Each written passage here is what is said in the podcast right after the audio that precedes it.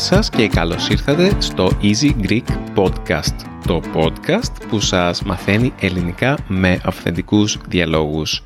Είμαι ο Δημήτρης. Και είμαι η Μαριλένα. Γεια σου Μαριλού.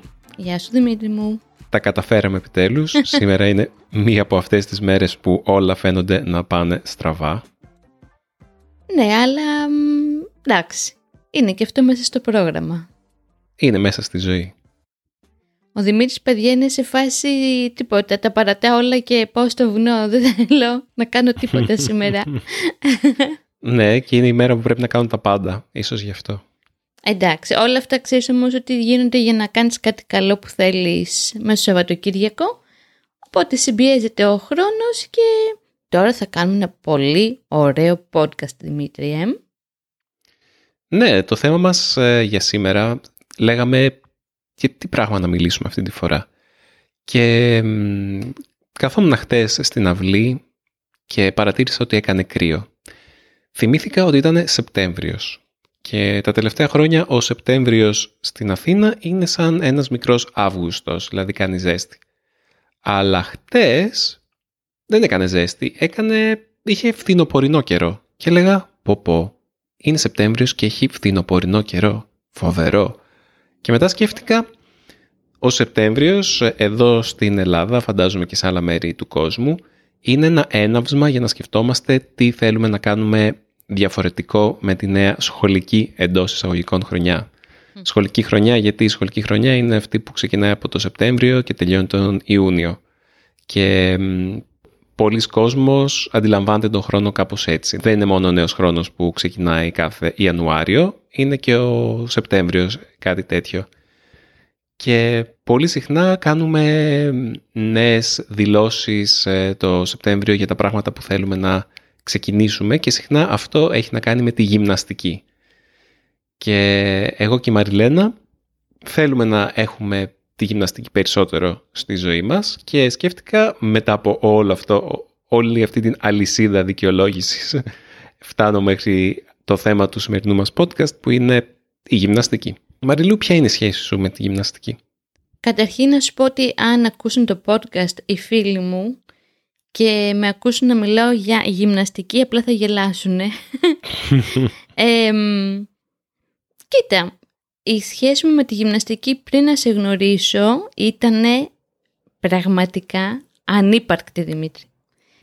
δεν έκανα τίποτα. Δεν, δεν υπήρχε στην οικογένειά μου, δεν υπήρχε στο φιλικό μου περιβάλλον κανένας φίλος μου. Δεν πήγαινε γυμναστήριο, δεν έκανε γιόγκα.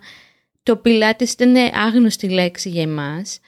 Ε, η αλήθεια είναι ότι όχι, πριν να σε γνωρίσω, λίγα χρόνια πριν, Μπήκα στη διαδικασία να κάνω πιλάτες, γιατί είχα ένα θέμα με τη μέση μου και με πόναγε πάρα πολύ και τυχαία ήρθε μια κοπέλα στο γραφείο που δούλευα και τη το είπα βασικά με είδε που δεν μπορούσα να σηκωθώ, μου λέει σου έχω το καλύτερο φάρμακο για τη μέση, αυτό είναι το πιλάτες.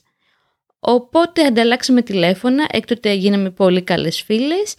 Και για δύο σχεδόν χρόνια, μία φορά την εβδομάδα, έκανα πιλάτες με τη Βανέσα και τον Κυριάκο και ήταν πραγματικά το καλύτερο δώρο που μπορούσα να κάνω στον εαυτό μου και σωματικά και ψυχικά με βοήθησε πάρα πολύ το πιλάτες. Οπότε ουσιαστικά η σχέση μου με τη γυμναστική, ουσιαστικά όμως, ξεκίνησε πριν πολύ λίγα χρόνια, πριν 7 χρόνια περίπου. Έχω και μία αστεία ιστορία για τη σχέση με τη γυμναστική, αλλά δεν θα την πω τώρα, για να κρατήσουμε το κοινό σε αγωνία. Πες μου κι εσύ αν αθλείσαι, πόσο αθλείσαι και η αστεία ιστορία λίγο πιο μετά. Ουσιαστικά και εγώ είχα μια παρόμοια σχέση με σένα με τη γυμναστική για πάρα πολλά χρόνια.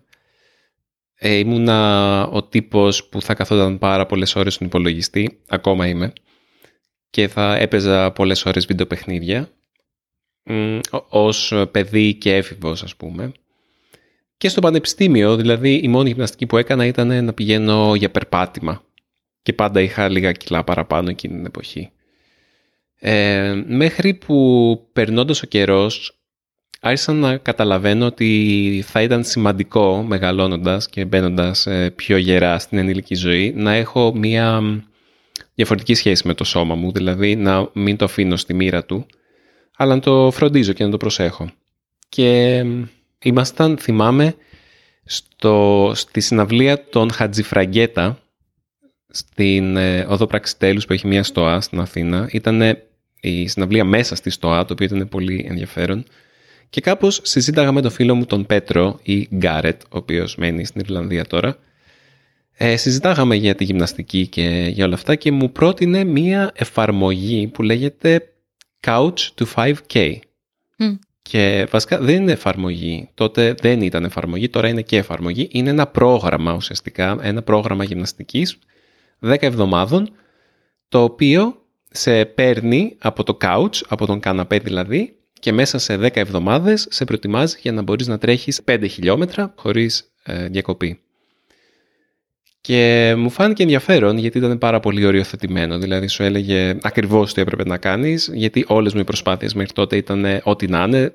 Έβγαινα να τρέξω στο άλσο της Νέας Μήνης για παράδειγμα και δεν ήξερα πόσο θα έπρεπε να τρέξω και μπορεί να έτρεχα για δύο λεπτά και να μου έβγαινε η γλώσσα και να έλεγα «ΟΚ, αυτό είναι, δεν μου κάνει το τρέξιμο» ή κάτι τέτοιο, το οποίο φυσικά είναι αναμενόμενο γιατί δεν είχα τρέξει καθόλου μέχρι τότε, πώς είναι δυνατόν να περίμενα να τρέξω περισσότερο από δύο λεπτά. Το Couch to 5K σε παίρνει, ε, σου λέει ας πούμε την πρώτη μέρα περπάτα τρία λεπτά και τρέξει 30 δευτερόλεπτα μετά περπάτα ξανά 3 λεπτά και τρέξει 30 δευτερόλεπτα. Και αυτό πολλές φορές μέχρι να συμπληρωθεί ένα 20 λεπτό και κάνεις, αυ, κάνεις αυτές τις αναλλαγές για την πρώτη εβδομάδα, μετά τη δεύτερη εβδομάδα περπατάς 2 ε, λεπτά και τρέχεις 45 δευτερόλεπτα. Δηλαδή περπατάς λίγο λιγότερο και τρέχεις λίγο περισσότερο μέχρι που περνάνε εβδομάδες και τρέχεις και περπατάς ε, τον ίδιο χρόνο εναλλάξ και σε κάποια φάση τρέχεις πολύ περισσότερο από ό,τι περπατάς μέχρι που δεν περπατάς καθόλου. Και έτσι ε, προπονείσαι ουσιαστικά. Προπονείς την καρδιά σου, προπονείς τα, τους πνεύμονές σου, τα πόδια σου, έτσι ώστε να τρέξεις 5 χιλιόμετρα που είναι περίπου 30 λεπτά χωρίς διακοπή. Αυτή ήταν η είσοδός μου στον κόσμο της γυμναστικής και ήταν πριν 8 χρόνια. Τρέχω 8 χρόνια περίπου. Πω πολλά, ε. Ε, ναι, έχω συμμετάσχει και σε έναν αγώνα 10 χιλιόμετρων στην Ισλανδία. Αυτό είναι μια ιστορία που μου αρέσει να λέω. Και το maximum που έχω τρέξει είναι 18 χιλιόμετρα μέσα στην καραντίνα ήταν αυτό. Ή το, η υπέρβαση δική μου.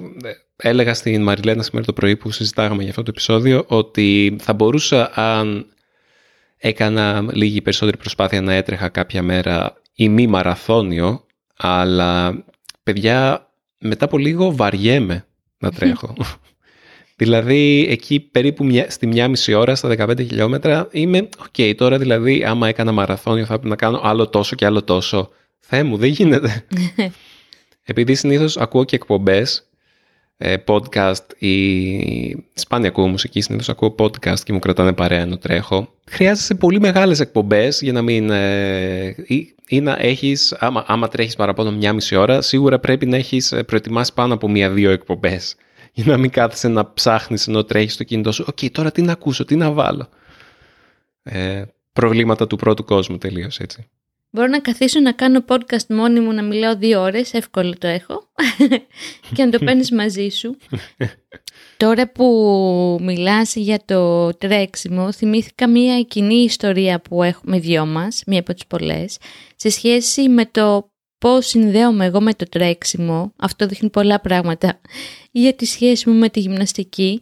Στην πρώτη καραντίνα, πότε ήταν πια, έχω μπερδευτεί, την άνοιξη του 20, 20.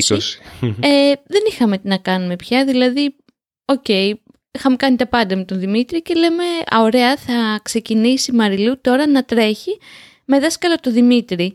Παιδιά, το θυμάμαι σαν τώρα, ήταν μια μέρα που είχε πάρα πολύ κρύο, έβαλα εγώ ένα τεράστιο χοντρό μπουφάν που φόραγα στην Ισλανδία, Εκείνη την εποχή πέρναγα μια πολύ δύσκολη φάση, είχα άσθημα, έβηχα, ε, δεν μπορούσα να ανασάνω, Πολλές φορές σκέφτομαι ότι μάλλον έχω περάσει COVID χωρίς να το ξέρω και υπό αυτή τη συνθήκη ο Δημήτρης είχε τη φαϊνή ιδέα να με κατεβάσει για τρέξιμο, να με κατεβάσει γιατί εγώ δεν ήθελα να κατέβω Και λέω ότι θα το κάνω για να δω πώς είναι αυτό το περιβόητο τρέξιμο.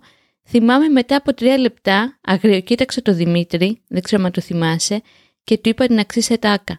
Γιατί δεν έμπλεξα με έναν τύπο έτσι σφριγγυλό και στρουμπουλό που να του αρέσουν τα πατατάκια, που εγώ κόλλω με τα πατατάκια και ο Δημήτρης δεν με αφήνει να τα τρώω. Ήμουν πάρα πολύ θυμωμένη με τον Δημήτρη. δεν ξανά έτρεξα από τότε. Εγώ το βαριέμαι το τρέξιμο. Ε, από την άλλη θαυμάζω όλους εσάς που τρέχετε και μ' αρέσει πάρα πολύ να παρατηρώ τα πόδια όσων τρέχουν γιατί είναι φουλ γυμνασμένα. Και λέω κοίτα ρε φίλε τι δουλειά έχουν ρίξει. Αυτό το παρατηρώ πολύ έντονα και όταν πηγαίνουμε στο Άλσο, στη Νέα Σμύρνη. Είναι ένα μέρος που αγαπάμε πάρα πολύ σαν οικογένεια να πηγαίνουμε εκεί.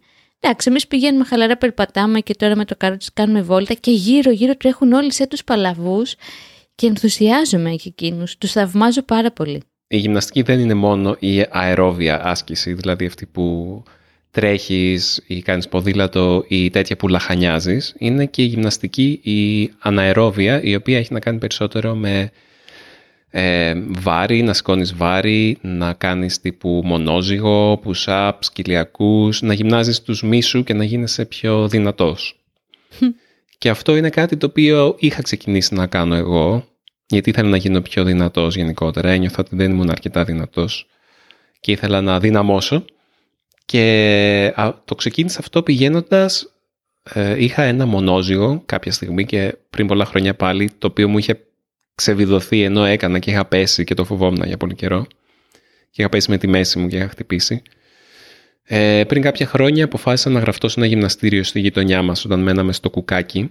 Το οποίο όμως ήταν μεγάλο γυμναστήριο και πήγαινα όποτε ήθελα, μπορεί και αργά τα βράδια όταν είχα χρόνο και δεν ήξερα τι να κάνω. Δηλαδή την πρώτη εβδομάδα κάποιος μου έλεγε, ξέρω εγώ, κάνε αυτό και αυτό, το έκανα.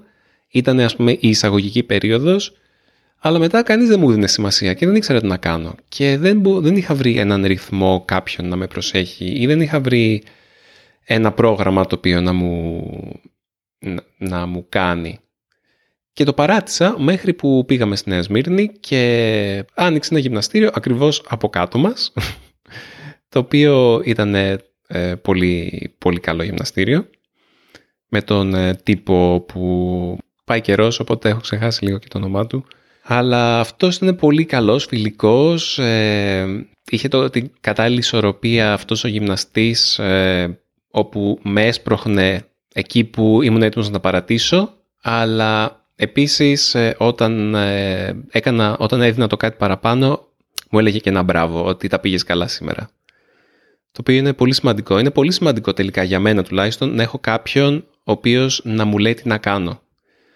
Ε, στο τρέξιμο δεν το είχα αυτό και κάπως έφτιαξα τη δική μου ρουτίνα τρεξίματος. Είναι κάτι πιο προσωπικό από ότι με τη γυμναστική, την ε, αναερόβια γυμναστική με τα βάρη κτλ. Και, και τώρα που έχω πάρει έναν πάγκο και κάποια βαράκια στο σπίτι και ένα μονόζυγο, κάνω εκεί πέρα, γιατί για πολύ καιρό δεν μπορούσα να πάω σε γυμναστήριο, ήταν κλειστά όλο τον περασμένο χειμώνα, οπότε πολλοί κόσμος και εγώ δεν ξέρουμε τι να κάνουμε έτσι ώστε να κρατηθούμε σε φόρμα και γυμνασμένοι όσο μπορούσαμε τέλος πάντων. Αλλά δεν έχω βρει μία ρουτίνα. Δηλαδή θα το κάνω όποτε θυμηθώ, αλλά θα κάνω δύο-τρεις ασκήσεις που θυμάμαι. Δεν έχω, το, δεν έχω κάποιο πρόγραμμα. Είναι κάπως άτσαλο. Και... Πρόγραμμα να είσαι, έχουμε μωρό 7 μηνών. Δηλαδή αυτό βαράει τον ντεφ και χορεύουμε. Δεν το λέω σαν δικαιολογία. Όχι, ρε. Δεν κατάλαβες, Μαριλού. Άμα είσαι ένα πρόγραμμα, ξέρεις, για μισή ώρα θα κάνω αυτές τις ασκήσεις. Εγώ δεν, έχ, δεν έχω αυτές τις ασκήσεις. Εγώ κάνω ό,τι να είναι, που θυμάμαι. δηλαδή, κάποιος θα σου πει την μία μέρα πρέπει να κάνεις αυτές τις ασκήσεις γιατί είναι η τάδε μυϊκή ομάδα. Την επόμενη μέρα θα κάνεις τις άλλες ασκήσεις που είναι η άλλη μυϊκή ομάδα. Εγώ κάνω από όλες τις μυϊκές ομάδες κάθε φορά που θυμάμαι ό,τι έχω όρεξη. Το οποίο βέβαια δεν με πάει και πουθενά, αλλά Εντάξει. Για μένα, Δημήτρη, ξέρεις πάρα πολύ καλά, πάρα πολύ καλά, ποια είναι η αγαπημένη μου γυμναστική. Ποια είναι; Οι μασέλες που πηγαίνουν πάνω κάτω. Ε, δεν τρέπεσαι, μην με παρουσιάζεις έτσι. Εσύ παρουσιάζουν αυτό σου έτσι, όχι εγώ. Η, η κολύμβηση. Α, Κάτι το ναι. οποίο ο Δημήτρης βαριέται πάρα πολύ. Απορώ εμείς οι δύο πώς παντρευτήκαμε και έχουμε κάνει παιδί. Ναι, το κολύμπι το βαριέμαι θανάσιμα, θανάσιμα το βαριέμαι. αφήστε με από το πρωί στη θάλασσα και ελάτε πάρτε με το βράδυ. Να κολυμπάω με τις ώρες. Πάνω, κάτω, δεξιά, αριστερά, να κάνω βουτιές. Κλείνω και τη μύτη, είναι θεαματικές οι βουτιές μου. Θέλω πάρα πολύ να κολυμπάω. Μ' αρέσει τόσο πολύ το νερό, μ' αρέσει τόσο πολύ η θάλασσα. Αλλά και θάλασσα να μην έχω, μ' αρέσει πάρα πολύ. Τρελαίνομαι να πηγαίνω κολυμβητήριο. Είναι το μόνο που θέλω να κάνω και τίποτε άλλο. Εντάξει, και το νούμερο 2, γυμναστική που θα πούμε σε λίγο. Αλλά η κολυμβήση πραγματικά έχει ένα πολύ μεγάλο μέρος στην καρδιά μου και ευελπιστώ να τα καταφέρω τώρα που ξεκινάει η καινούργια μας χρονιά, συσσαγωγικά, να πάω να γραφτώ κολυμβητήριο και τουλάχιστον δύο με τρεις φορές την εβδομάδα, τα πρωινά ιδανικά, πριν ξεκινήσει όλη η τρελή ημέρα που μας περιμένει, να πηγαίνω μία ώρα να κολυμπάω. Είναι ό,τι καλύτερο. Να είσαι μέσα στο νερό. Εγώ πατάω ένα κουμπί, νομίζω πολλοί από εμάς που αγαπάνε τη θάλασσα και το νερό, και δεν υπάρχει τίποτα. Δεν υπάρχουν έννοιες, υπάρχει εσύ και το νερό. Το έχω πάρα πολύ ανάγκη να το ξέρεις, να με βοηθήσεις με το μωρό, να πηγαίνω κολυμβητήριο. Πες στη θάλασσα, OK. Okay. Βλέπεις λίγο και το τοπίο, βλέπεις το βυθό λίγο, ανοίγεις τα μάτια σου κάτω από το νερό, ε, νιώθεις την αρμύρα στο στόμα σου. Στο κολυμβητήριο νιώθεις το χλώριο στο στόμα σου, βλέπεις τα πλακάκια στον πυθμένα της πισίνας και πόσες φορές να το κάνεις πάνω κάτω, δεν ξέρω ρε Μαριλού. Πολλές. Ε, μου φαίνεται θανάσιμα βαρετό. Ίσως έχω και το παιδικό τραύμα που όταν με πήγαινε ο πατέρας μου κολυμβητήριο όταν ήμουν μικρός πάθαινα απανοτές οτίτιδες. και από, από μικρός, τώρα θυμήθηκα άλλο ένα τραύμα παιδικό, επειδή ήμουν και εγώ παχουλός ε, μικρός. Με πήγαινε ο πατέρας μου σε γυμναστήριο αναγκαστικά όταν ήμουν, ξέρω εγώ, πέμπτη δημοτικού, εκεί, 10-11 χρονών και πω ήταν το χειρότερό μου. Προσπαθούσα να κρυφτώ κάθε φορά για να μην με βρούνε, για να με αναγκάσουν να κάνω... Ε, τις πρώτες φορές οι γυμναστές με αναγκάζανε να κάνω, ξέρω εγώ, κάποιες ασκήσεις με όργανα γυμναστικής και τέτοια και μετά από λίγο καιρό απλά τα παρατήσανε και απλά καθόμουν και κοίταζα. Δηλαδή καθόμουν σε πάγκους γυμναστικής και περίμενα να τελειώσει ο πατέρας μου τη γυμναστική για να φύγουμε.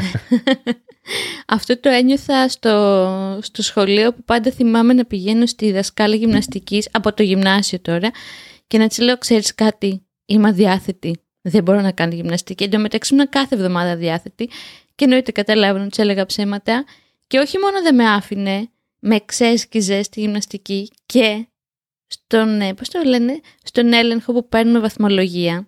Ξέρετε, εδώ στην Ελλάδα κάθε τέλος του χρόνου νομίζω είτε κάποιων μηνών. Μόνο εδώ στην Ελλάδα, Μαριλού, σε κανένα άλλο κράτος στον κόσμο.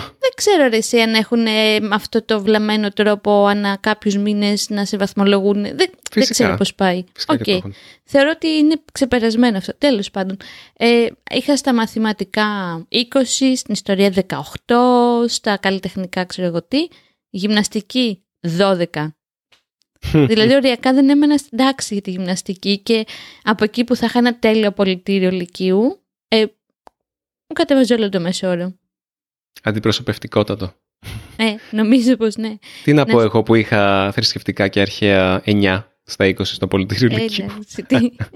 Α μην το σχολιάσουμε, κάνεις και easy Greek μετά. Α μην το σχολιάσουμε. Ναι. Πριν που είπες για το τραύμα που έχεις για τη που έχεις με τη γυμναστική ή αστεία. Εγώ τη θεωρώ πολύ αστεία γιατί έχω και την εικόνα στο μυαλό μου, η ιστορία που σου έλεγα το πρωί. Αλλά ευτυχώς εμένα δεν μου δημιούργησε τελικά τραύμα ενώ θα μπορούσε. Ήταν την πρώτη φορά όταν ήμουν πέμπτη δημοτικού που αποφάσισαν οι γονείς μου να με γράψουν κολυμπητήριο. Ναι, Μπράβο. Δίπλα λοιπόν στο σπίτι που μέναμε παλιά στην έτσι δύσκολη γειτονιά του Πειραιά στα Μανιάτικα ε, είχαν φτιάξει ένα τεράστιο κολυμβητήριο, το Παπαστράτιο, πήγαινε και ο Ολυμπιακός και έκανε προπονήσεις κλπ. Οπότε ήταν πολύ φαντασμαγορικό όταν είσαι παιδί και μεγαλώνεις σε αυτή τη δύσκολη γειτονιά ξαφνικά να έχεις ένα τέτοιο κολυμβητήριο. Με παίρνει λοιπόν η μαμά μου, με πηγαίνει με τα πόδια, τι ωραία, περνάμε χρόνο μαζί, κάνουμε βόλτα, φτάνουμε στο Παπαστράτιο, κάνω τον μπανάκι, με ετοιμάζω, με βουτάω στην πισίνα. Πέντε λεπτά μετά ένα παιδάκι, συγγνώμη που γελάω, ένα παιδάκι κάνει εμετό, γεμίζει εμετό το νερό. Αρχίζουμε και ουρλιάζουμε όλα τα παιδάκια, εννοείται γιατί ξαφνικά κολυμπάς μέσα στον εμετό του διπλανού σου. Μας βγάζουν όλους γρήγορα έξω, γρήγορα, γιατί σου λέω κλαίγαμε όλα, φωνάζαμε, γινόταν ένα, ένας χαμός και αφού μας λένε ελάτε τώρα βουτήξτε το καθαρίσαμε το νερό, υποτίθεται, ξαναβουτάμε και ο μισός εμετός ήταν μέσα. Μμμ. Ξαναπήγα τρεις φορές. Τέλος. Ξανά μετά πιλάτες 25 χρόνια μετά. Γιατί σου έμεινε τόσο πολύ ο εμετός; Όχι ρε, απλά βρήκα μια καλή αφορμή να μην ξαναγυμνάσω ποτέ στη ζωή μου, ποτέ όμως. Έλα όμως να μιλήσουμε για την αγαπημένη μας, με ένα νούμερο 2 μετά την κολύμβηση, αλλά είναι νομίζω νούμερο 1 γυμναστική, γιατί συνδυάζει έτσι μμμ, πολλά πράγματα.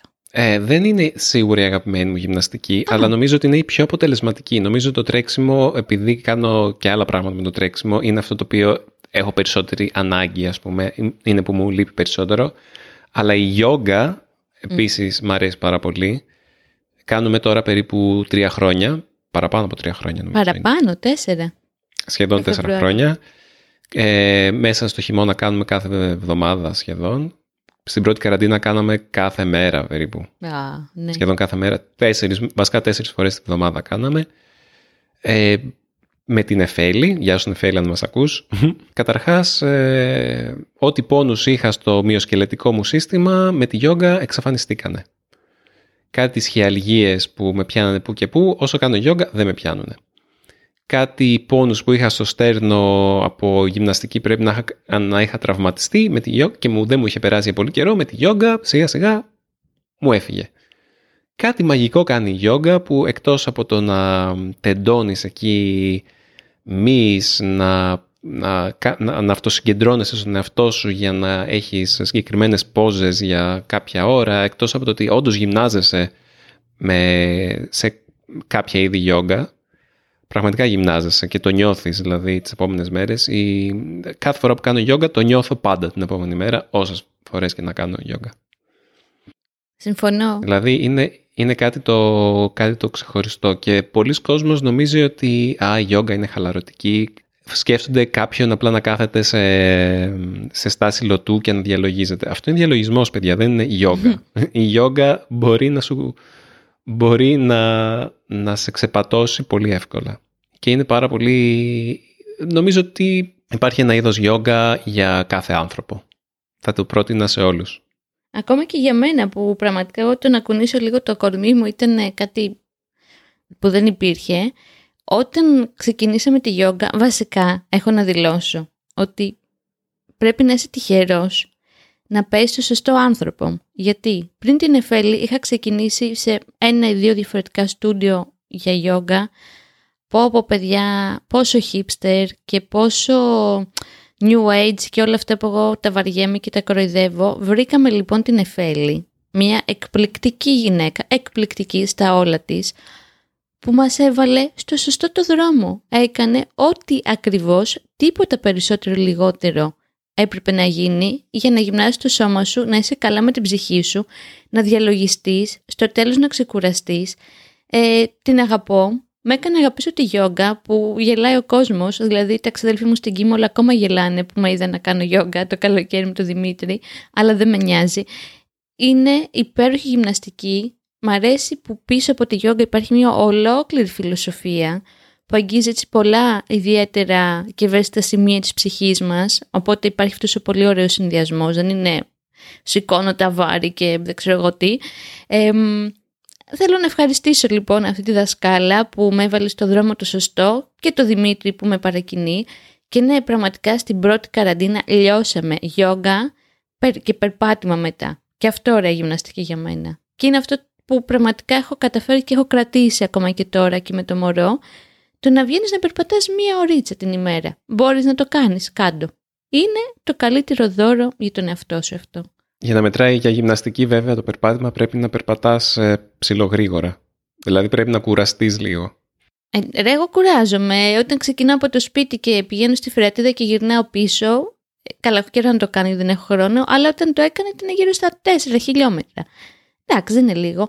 Μία φορά περπάτησα 9 χιλιόμετρα και λίγο πριν φτάσω στον τελικό προορισμό νόμιζα απλά ότι θα πεθάνω, ότι έφτιανα τα πνευμόνια με δεξιά και αριστερά. Θυμάμαι ότι κάθισα λίγο να ξεκουραστώ, μεγάλο λάθος και τρέμαν τα πόδια μου και δεν μπορούσα να ξανασηκωθώ. Αλλά ήταν τόσο απολαυστικό γιατί υπάρχει μια πολύ ωραία διαδρομή, να το ξέρετε, όσοι έρθετε στην Αθήνα. υπάρχει μία ποδήλατο διαδρομή που ξεκινάει από το Θησίο και καταλήγει στο Φάληρο και περπατάς μέσα από τις γειτονιές της Αθήνας, κανονικά να κάνεις ποδήλατο, αλλά εγώ το πήγα περπατώντας. Έχει, είναι και για πεζούς, μην το λες. Είναι και για πεζούς, ναι, και αυτό ήταν εντυπωσιακό ότι έχει χώρο για πεζούς. Είναι ωραία, έτσι, είναι, έχει πολλά δέντρα στη διαδρομή, να το δοκιμάσετε. Και αν κάνετε και ποδήλατο, άλλη γυμναστική από εκεί που να σας αρέσει και εμένα αλλά δεν την εξασκούμε τόσο πολύ, παρόλο που πήρα ένα καινούριο γυαλιστερό ποδήλατο. Κάναμε λίγο με τον Δημήτρη κάτι διαδρομές στην Κίμολο και τώρα το έχουμε και μας περιμένει... Έχω όρεξη να κάνω ποδήλατο Δημήτρη, έχω να δηλώσω. Ωραία, να Έτσι, κάνουμε προς, προς τέλος του μήνα, γιατί μέχρι το τέλος του μήνα είμαστε λίγο πυγμένοι. Εκεί όταν βρούμε χρόνο είναι από τα πράγματα που ναι, θέλω να ξεκινήσω. Νομίζω θα τα καταφέρουμε. Έχουμε διάθεση. Κάνε μια δήλωση για το πώς θες να... Από άποψη γυμναστικής και ενός προγράμματος γυμναστικής, τι θέλεις στο καινούριο έτος που ξεκινάει από το Σεπτέμβριο, στο καινούριο ακαδημαϊκό παύλα σχολικό έτος. Ωραία, θέλω τουλάχιστον μία φορά την εβδομάδα γιόγκα, τουλάχιστον, μπορεί και δύο αν μας βγει, ε, και θέλω κολυμβητήριο. Τώρα αυτό που είπαμε να πηγαίνουμε μαζί γυμναστήριο 10 ώρα το πρωί, μπορεί να το δώσω με ευκαιρία, αλλά δεν δεν ξέρω. Γενικά θέλω, έχω πάρα πολύ ανάγκη γιατί στην Κίμολο του έδωσα και κατάλαβε και πήρα πολλά κιλά. Ε, χρειάζομαι επιγόντως να νιώσω καλά με το σώμα μου γιατί δεν νιώθω καλά με το σώμα μου άρα δεν νιώθω και καλά γενικότερα.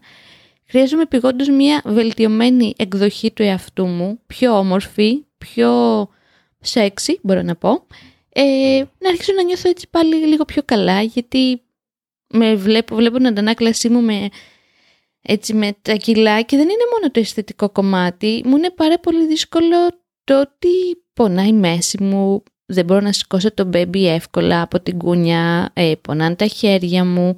Ε, και θεωρώ ότι είμαι αρκετά νέα για να ξεκινήσουν από τώρα αυτά τα προβλήματα μόνο και μόνο επειδή τη γυμναστική πάντα την πώς το να το πω, να αντιμετώπιζα ελαφρά την καρδία. Οπότε ναι, γιόγκα και κολύμβηση για μένα και ποδηλατάκι στον Ιάρχο. Αυτό. Ωραία. Εσύ; Μια χαρά. Είναι φοβερό πόσο η γυμναστική... Καταρχάς λένε ότι η γυμναστική είναι το φτηνότερο αντικαταθλιπτικό και νομίζω ότι πάρα πολλοί κόσμος θα έπρεπε πριν ξεκινήσει να πηγαίνει σε ψυχοθεραπεία ή να, να ψάχνει άλλους τρόπους να βρει την ψυχική του υγεία, να προσπαθήσει να μπει στο σώμα του λίγο περισσότερο. Γιατί καταρχάς όταν κάνεις γυμναστική ε, το σώμα σου ε, εκλείει ενδορφίνες οι οποίες ενδορφίνες είναι τα, η φυσική πρέζα του οργανισμού σου χωρίς πλάκα. Είναι οπιοειδή. Σε χαλαρώνουν και σου φέρνουν εφορία. Δηλαδή κατά κάποιο τρόπο κάθε φορά που κάνεις γυμναστική και εξαντλείς ας πούμε και είναι, κάνεις, ε, κάνεις καλή γυμναστική και εξαντλείς το σώμα σου και το καταπονείς με καλό τρόπο, το σώμα σου εκλείει ενδορφίνες και νιώθεις ε, κάπως ε, σαν μαστουρωμένος όμορφα όμως. Ε, εφορία αυτό το πράγμα, η εφορία. Και αυτό άμα το κάνεις αρκετά συχνά, δηλαδή και βλέπεις ε, στο σώμα σου αλλαγή, ένα από τα μεγαλύτερα προβλήματα του δυτικού κόσμου νομίζω, είναι σίγουρα ότι δεν γυμναζόμαστε αρκετά. Και σίγουρα στην Ελλάδα, νομίζω ότι γυμναζόμαστε πολύ λιγότερο από ό,τι σε άλλα κράτη, όπως και εσύ είπες πριν ότι στην οικογένειά σου είναι σχεδόν αστείο να μιλάτε για γυμναστική. Ε, είναι κρίμα γιατί ένα σώμα έχουμε, πρέπει να το φροντίζουμε και να νιώθουμε καλά σε αυτό. Οπότε εγώ για φέτος ε, θέλω να, να συνεχίσω τη γιόγκα, θέλω να τρέχω και θέλω να πηγαίνω και γυμναστήριο όσο μπορώ. Ε, από αυτά ιδανικά θα ήθελα δύο φορές τη βδομάδα, αλλά αυτό θα σήμαινε έξι μέρες τη βδομάδα γυμναστική. Αυτό είναι καλό, αλλά μάλλον δύσκολο. Οπότε ας προσπαθήσουμε μία φορά τη βδομάδα από το καθένα και θα δούμε που μπορεί να καταληξει Αυτά. Ε, εγώ θέλω να κλείσω με την εξής σκέψη, στο έλεγα και πρόσφατα, Ό,τι εννοείται δεν θέλω ποτέ ξανά καραντίνα στη ζωή μου. Θα τρελαθώ αν μας κλείσουν μέσα το φθινόπωρο, αλήθεια το λέω. Αλλά μου άρεσε πάρα πολύ σαν εικόνα ότι στην πρώτη δίκα καραντίνα έβγαινε κόσμος γιατί δεν μπορούσε να βγει για άλλο λόγο παρά μόνο για να γυμναστείς και γυμναζότανε, δηλαδή το μικρολίμανο που τώρα είναι τίγκα στα αυτοκίνητα και full δυνατά μουσική είχε μόνο κόσμο με φόρμες περιποιημένο που περπατούσε, έτρεχε, έκανε ποδήλατο και λέω ρε γαμότο, γιατί πρέπει να είναι η λύση έκτακτης ανάγκης η γυμναστική και όχι, αν όχι το πρώτο μας μέλημα, ένα από τα βασικά μας μελήματα. Αυτό. Αφήνω αυτό εδώ. Ε, ρώ, ρώτα τον εαυτό σου που όλη σου τη ζωή δεν το, το είχες κάπως έτσι. Είσαι, είσαι αντιπροσωπευτικό δείγμα για πολύ μεγάλα μέρη του πληθυσμού. Το ξέρω. Αλλά είναι, και, είναι λογικό γιατί έτσι ζούμε στον δυτικό κόσμο. Δηλαδή λειτουργούμε με το κεφάλι μας, καθιστή, είμαστε το μεγαλύτερο μέρος της ημέρας καθισμένοι σε μια καρέκλα όσοι δουλεύουμε με υπολογιστές όπως εγώ και ξεχνάμε να φροντίσουμε το πιο σημαντικό πράγμα που έχουμε. Ισχύει. Το έχουμε κάπως σαν δεδομένο, αλλά δεν είναι δεδομένο. Μπορεί πολύ εύκολα να μας προδώσει και να... Και να, Να μας, ξεμείνει ε, από μπαταρία. Ναι. Όπως ξεμένει και το λάπτοπ και πρέπει να αποχαιρετήσουμε Δημήτρη. Α, οκ. Οπότε από μένα πρόταση της εβδομάδας C25K για όποιον θέλει να ξεκινήσει τρέξιμο και δεν το έχει κάνει θα σας αλλάξει τη ζωή πολύ πιθανότατα όπως ε, άλλαξε τη δική μου. Από μένα πρώτη της εβδομάδας βρείτε ένα στούντιο γιόγκα που σας εμπνέει κοντά στη γειτονιά σας και ξεκινήστε αύριο κιόλας. Φιλιά πολλά! Μην ξεχνάτε βέβαια ότι θέλουμε τα σχόλιά σας, τις παρατηρήσεις σας, τις ερωτήσεις σας στο podcast παπάκι easypavlagreek.org ή στο easygreek.fm όπου είναι το site του podcast μας. Ε, χαίρομαστε πάρα πολύ να διαβάζουμε όλα σας τα σχόλια και τις ερωτήσεις. Ρωτήστε μας τα πάντα και θα απαντήσουμε εδώ στην εκπομπή. Οπότε τα λέμε πολύ σύντομα παιδιά. Ευχαριστούμε που μας ακούσατε για άλλη μια φορά. Αντίο. Αντίο. Γεια χαρά! Γεια χαρά.